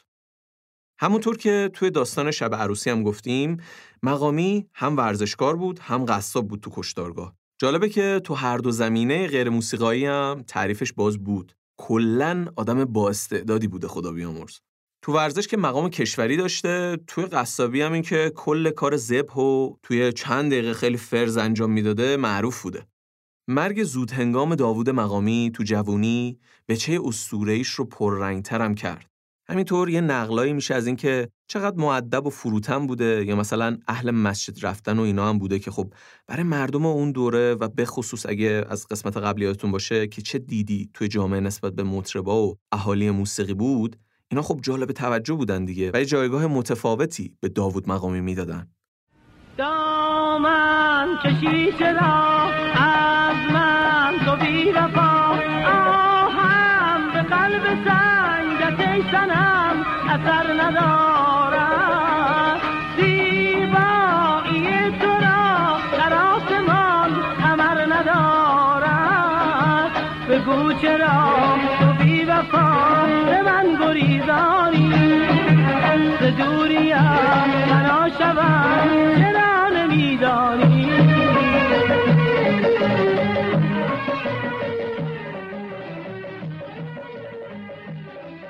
توی این آهنگی که شنیدیم اون اتفاق رفتن به همایون یا شوشتری توی مود سگاه که میرن بهش و برمیگردن دقیقا اتفاق افتاد.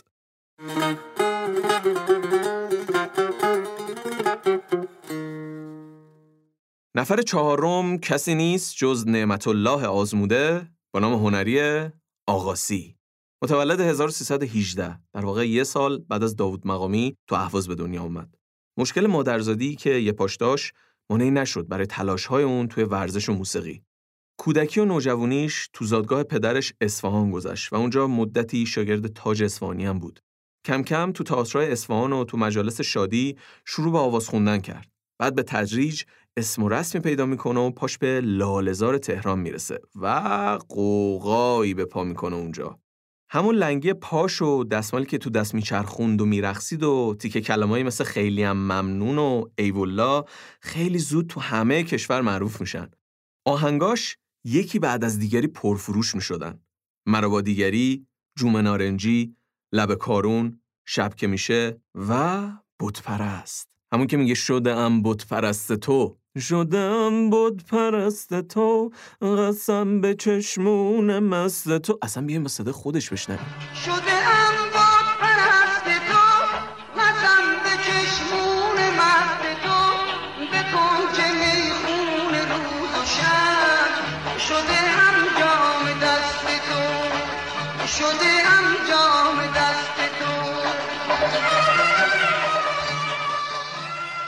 ریتمش هم دقت کردین دیگه. دو یک بود دیگه. ددم ددیم رم ددم ددیم دم. یه نکته جالبی که هست این که ببینید این آهنگا چقدر توی فرهنگ ما تنیده شده و با زندگی مردم در واقع عجین شده که آدم ها تو جاهای مختلف فکارش می‌برن. همین ترانه‌ای که شنیدین یکی از شعارهای معروف استادیومیه که همتون هم شنیدین.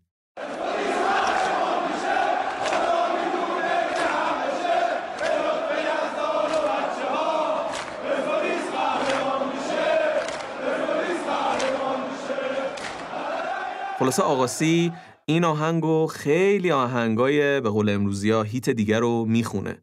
همیشه بین کمپانیا درگیری بود سر اینکه آثارش رو تولید کنن.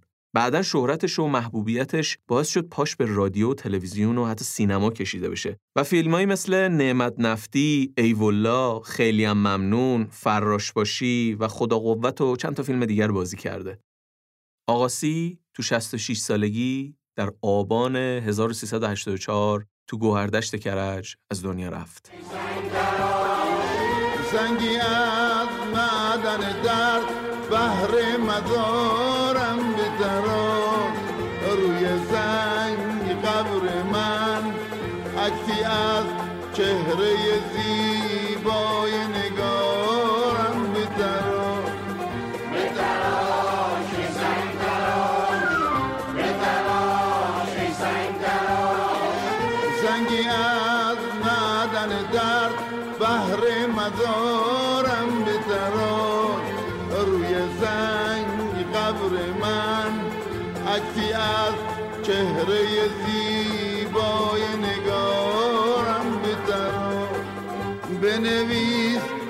ای سنگ تراش عاقبت شدم فداش بنویس تا بدونه عمرمو دادم برا و می‌رسیم به پایان سخن.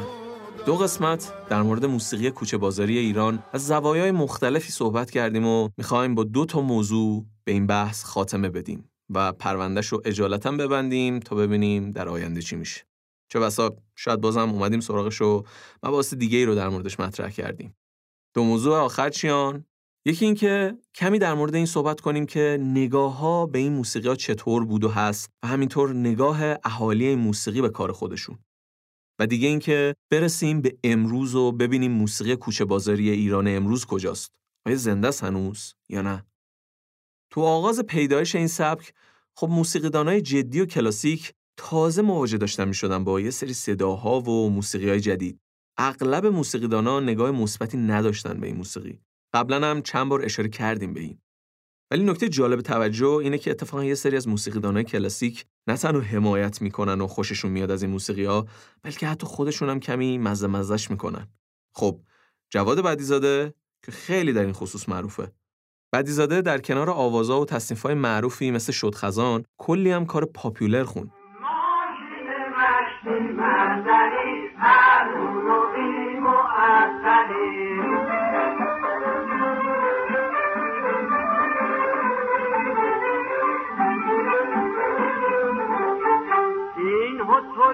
که من میگم پر قدیم لاریه رفتن توی این هتل باعث شرطانیه نه باب پوست شهریه نه قابل سواریه با کشیده بدی از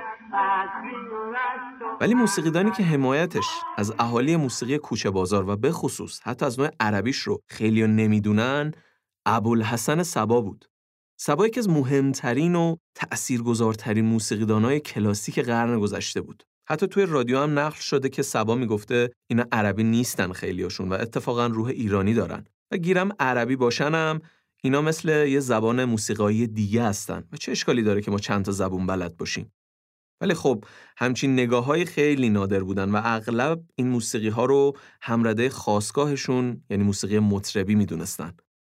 خیلی خلاصه اگه بخوایم در مورد نگاه های مختلف به این موسیقی ها بگیم این میشه که توی فرهنگ طبقات پایین یا به عبارتی پایین شهر این موسیقی رو جدیتر همیشه دیدن تا طبقات بالای جامعه یعنی در فرهنگ طبقات پایین این موسیقی رو میشینن پاشو گوش میدن اینا براشون خوراک موسیقایی هن. ولی طبقات بالای جامعه حتی اگر جایی گوش هم بکنن اینا رو به دیده تفنن میبیننش و جدی گرفته نمیشه و خوراکای موسیقاییشون چیزای دیگه ای هن.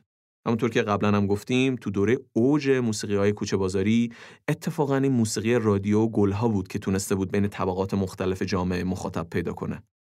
در دل موسیقی کوچه بازاری و بین خود اهالی موسیقی ولی همیشه نگاهشون به موسیقی خودشون کاملا جدی بود.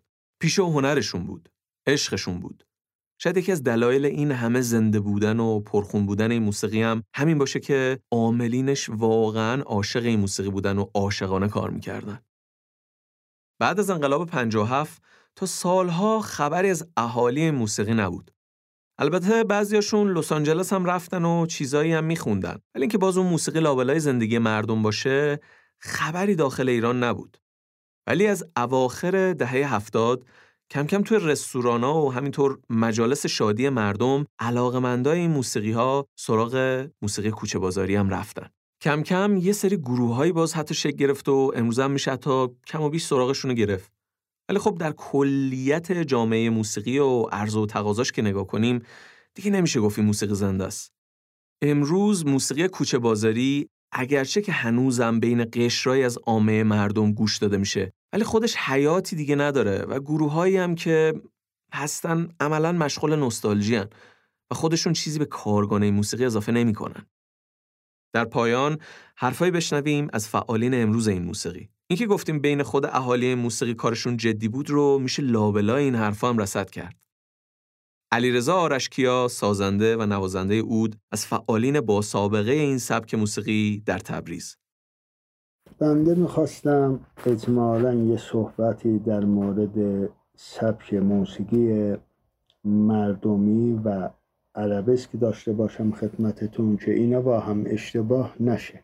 از کنم خدمت شما که این موسیقی فقط در تهران نبود. شهرهای بزرگ همشون خیلی فعالیت داشتن تو این سبک.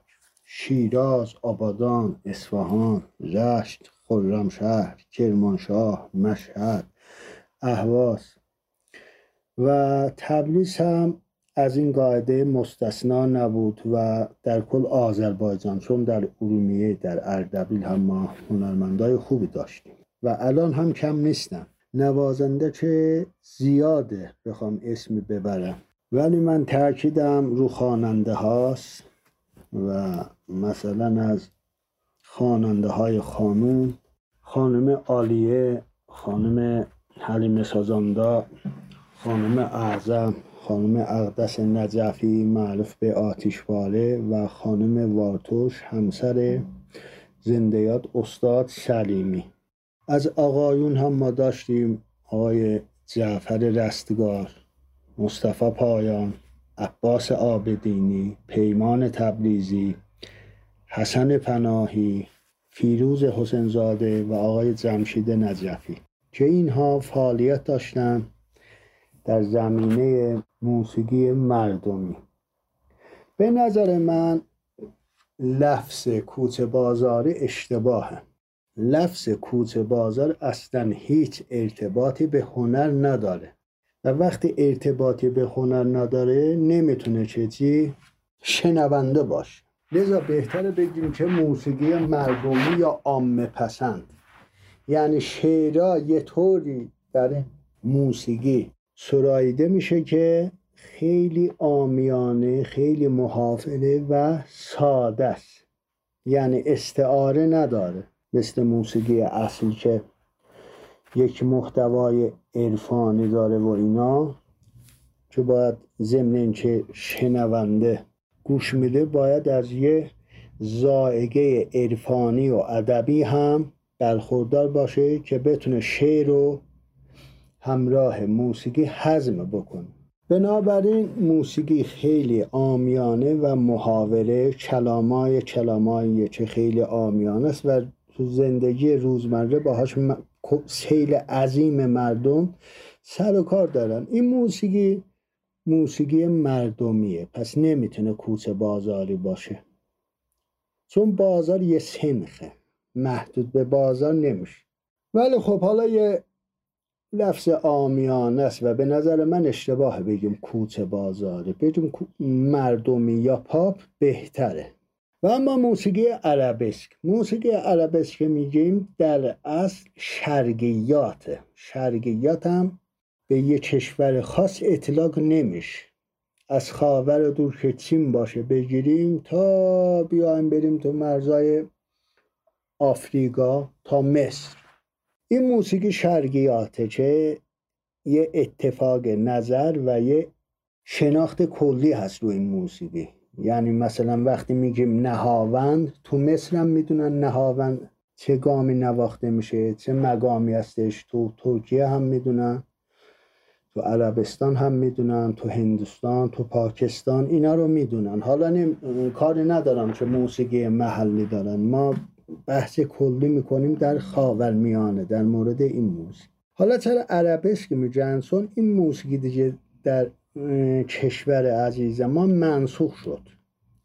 و به جای اون در دوره گازر موسیقی ردیفی توسط ترکای فراهان پا گرفت. و حالت ردیفی گرفت. مثلا شما دستگاه سگاه در نظر بگیرید دیگه حالت مقامی نداره ردیفیه. که شامل مثلا درآمد میشه. اجزای کوچیک کوچیک تقسیم شدن. زابل مثلا مخالف مویه مصنوی و الهازا منتها چون حالا موسیقی ملل یا کشورهای همسایه لحن محلی خودشونو دارن. این لحن رو موسیقی تاثیر گذاشته و ما اینو به اسم موسیقی عربی می‌شناسیم میگیم عربسک. ولی نشانه کامل اینو در موسیقی ترک صنعت که خیلی بکر مونده و ترکان سلجوقی اینو حفظ کردن به روایت از ابو نصر فارابی ارزم به حضور شما بو سینا یا شیخ صفی الدین ارموی عبدالقادر مراغی و علی گوگانی. که گوگان هم یه شهرستانیه در نزدیکی شهر تبریز با فاصله 45 کیلومتر 50 کیلومتر. و چون این موسیقی در ایران منسوخ بود و اکثرا موسیقیدان های ما می‌رفتن سمت بغداد و اینا به کالشون ارز نهاده می‌شد این موسیقی به اونجا در اصل میشه گفت که به حیاتش ادامه داد. پس بهتره که ما نجیم سبک عربی بگیم شرقیات و موسیقی مردمی رو هم کوسه بازاری نجیم و با شرقیات یا اصطلاحا عربسک اشتباه نگیریم. اما از کسایی که در ایران شرقیات میخوندن آقای جبلی بودن آقای امان الله تاجیک بودن آقای داوود مقامی بودن. آقای ایرت مهدیان عربسک هم خوب میخوندن همون شرقیاتو. اینا نسخه های زنده و مدرکی هستن که وجود دارن. با یه گته عربی البته خیلی خلاصه. حالا عربی هم نباید بگیم بگیم شرقیات. شما رو به خدای بزرگ میسپارم.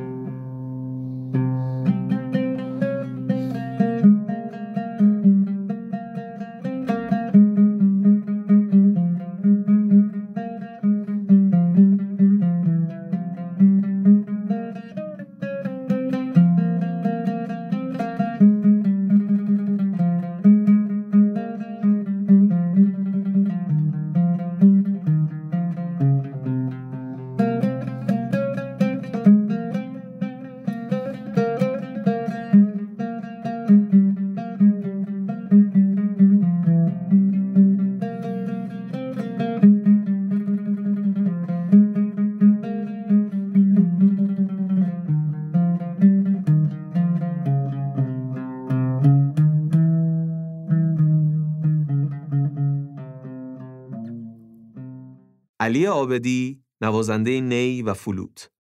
یه شخصی به نام قاسم جبلی با ابراهیم سلمکی بودن تو این کار بله نه همه پیش کسوت بنیانگذار این کار بودن بله ابراهیم سلمکی و قاسم جبلی اومدن ساختن گرفت. بعدش دیگه خواننده‌ای مثل اکبر جهقه آقای شوکتی دیگه یواش یواش حسن نصیری تاجیک اینا دادن. حالا دیگه تاجیکونه خیلی قدیم ترن بعد آقای قادری آقای مهدیان آقای علی نظری آقاسی. اینا اومدن دیگه یواش یواش تو نزدیکای انقلاب. دیگه داشتن زیاد می‌شدن که انقلاب شد. استاد سعید مهناویان نابغه موسیقی. استاد سمد نوریان دو تا بهترین آهنگسازا شاعران. این آهنگسازن. از آهنگسازا اینا موندن. قاسم خان رئیس نجات تو هلند نوازنده ویولا و آهنگسازه. استاد داوود رهنورد از نوازنده تمپوه. تنبک جاز این قدیم با داوود مقامی کار می‌کرد.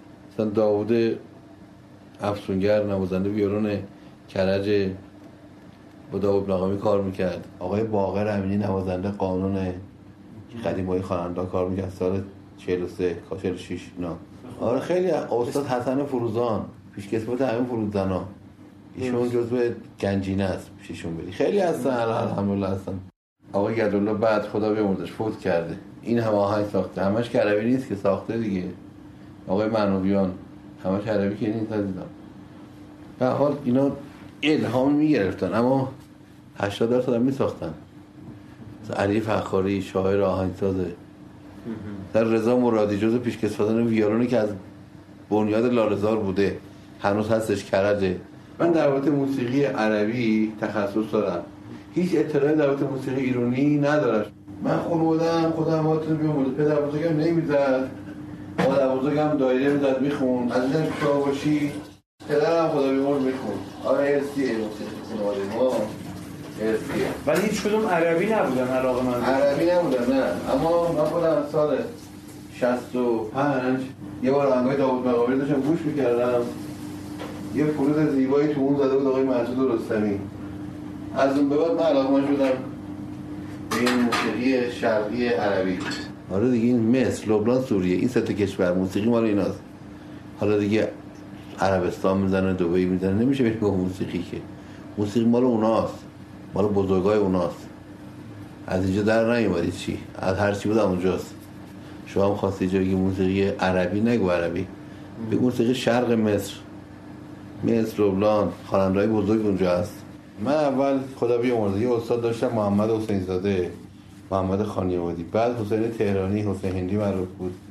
بعد عادل آذربار خدا بیامرزش بعد استاد تقوانش روحش شاد. بعد استاد وزیری پرویز وزیری خدا حفظش کنه.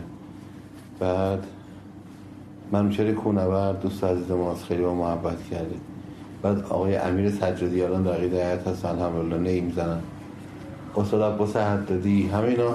همه این آشنا با موسیقی عربی هستن؟ این همه نوازنده حرفه‌ای موسیقی عربی بله. الان به نظرتون نسبت به گذشته خیلی کمتر نشده؟ چه علاقه مندش چه تولیدش؟ علاقمند زیادتر شده اما تولیدش کمه. کسی نیست که بخونه کسی نیست که این کارا رو ضبط کنه. یا جایی نیست که خیلی ارائه بشه؟ آره دیگه بیشتر حد مال موسیقی ایرونی و یا پاپ و این چیزا دیگه. مخاطب گوشش خراب شده. گوش مخاطبین خراب کردن. وقتی شما چهار تا پیتزا بخورید دیگه گوشت مزه نمی‌کنه. درسته؟ اما الان همین کافه ها هم رستوران که الان هست. کیبورد رو جمع کنن یه فلوت بزنن یه ویولون یه سنتور مخاطب مجبور گوش کنه. عادت می‌کنه دوباره. تموم شده میشه اینجوری تموم شده است. همه الان هر کی میاد دنبال پاپ شما تو این کارای مثلا فرض کنید آقاسی و اینا احیانا بودین؟ بعد اون همین سنگترش من دادم. اما ضبط اصلیشو بله. نی نی بود یا فلوت؟ نه فولش شما تخصصیتون نی پس. نه فلوت به هم بله. هیچ جا هم نگو موسیقی کوچه و بازاری. ناراحت میشن. کوچه بازار قشنگ نیست دیگه. بله. بگو, بگو آهنگای مردمی. آها. خیلی زیباتره. حتی عربی هم ها عربی هم تا این نیست داره. عربی میگه شما چطورشون برنگاه خب؟ درست. چون زبانش هم فارسیه شرقی. جان؟ زبانش به هر حال فارسیه دیگه اینا. آره دیگه هر کی هم باشه آهنگ هایی ساخته باشه شما بگی موسیقی عربی شما براش ساختی بهش بر بخوره حتی اگر هم برداشته باشه خب؟ موجی بود خدا بیامرز بینو فیدون فراختاد ایشون کلمه رو گفت جا افتاد واسه مردم. این کلمه اشتباهه مثلا این کلمه کوچه بازاری نه؟ آها آها. آره کلمه کوچه بازاری اشتباهه متوجه این بقیده من اصلا نباید کسی این کلمه رو بگه.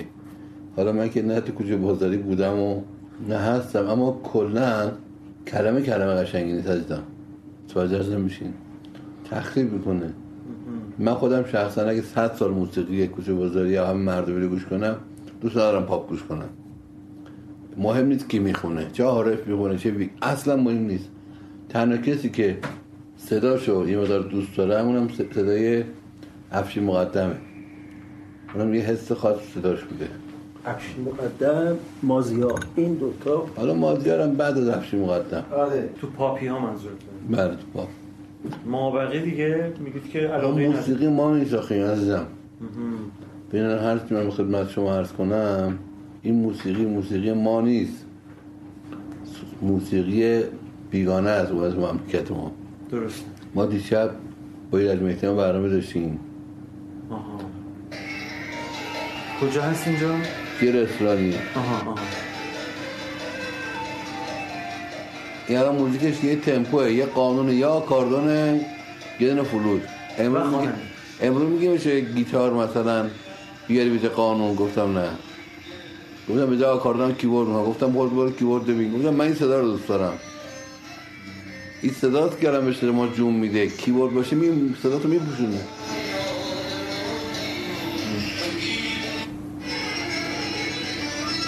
این اجرا دو ماه قبل از ضبط این اپیزود توی رستورانی توی تهران انجام شده با حضور ایرج مهدیان.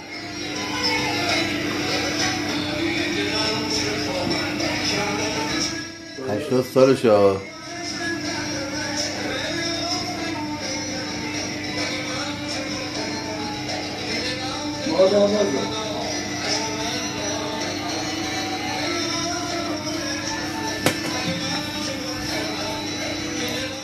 اصلا جلوی این برگری بگی مثلا کوچه بازاری که بیرونت می‌کنه از خونه اینقدر بدش میاد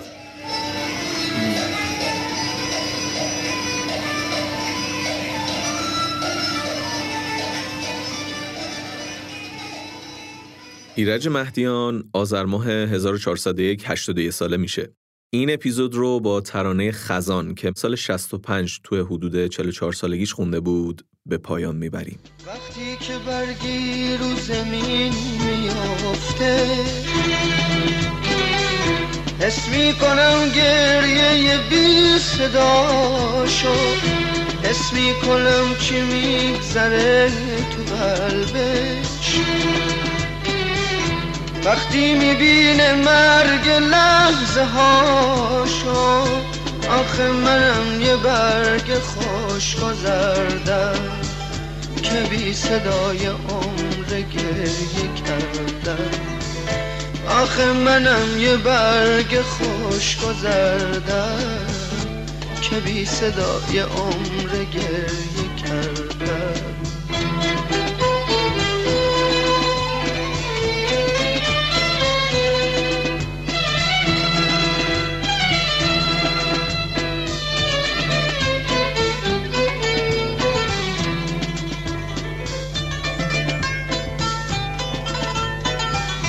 وقتی با چشما می‌بینم که یک بر سیلی بی جا می‌خوره است اگر پا می‌ذاره خزون به باغ دلم. باز کلاغا سر میدن آواز مرد یخ می‌زنه تو سینه قلب خونم. آخه من از تبار این خزونم یخ می‌زنه تو سینه قلب خونم آخه من از تبار این خزونم